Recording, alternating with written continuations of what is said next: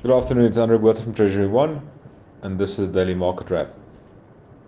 Today we saw the Rand following the US dollar, we saw the US dollar on the front foot, and we believe that it's a bit of risk off in the markets just as we head into next week's uh, CPI numbers.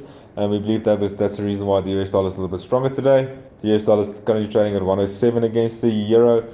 So it's been quite a bit stronger since yesterday. One yesterday's 107, 70, 80 where it traded. Um, the move in the dollar also necessitated the rand weakness. We're currently seeing the rand trading at 17 rand 80. It briefly broke above 17 rand 90 before it settled down in, in the 17 rand 80 level. And we believe that it could be a shoddy time for the rand as we head into next week with the CPI numbers. Uh, the SONA debate from yesterday didn't do much to the rand as we expected. We expected much of the rand to trade very fairly stable, stably across the SONA debate, and nothing major was said that we didn't know.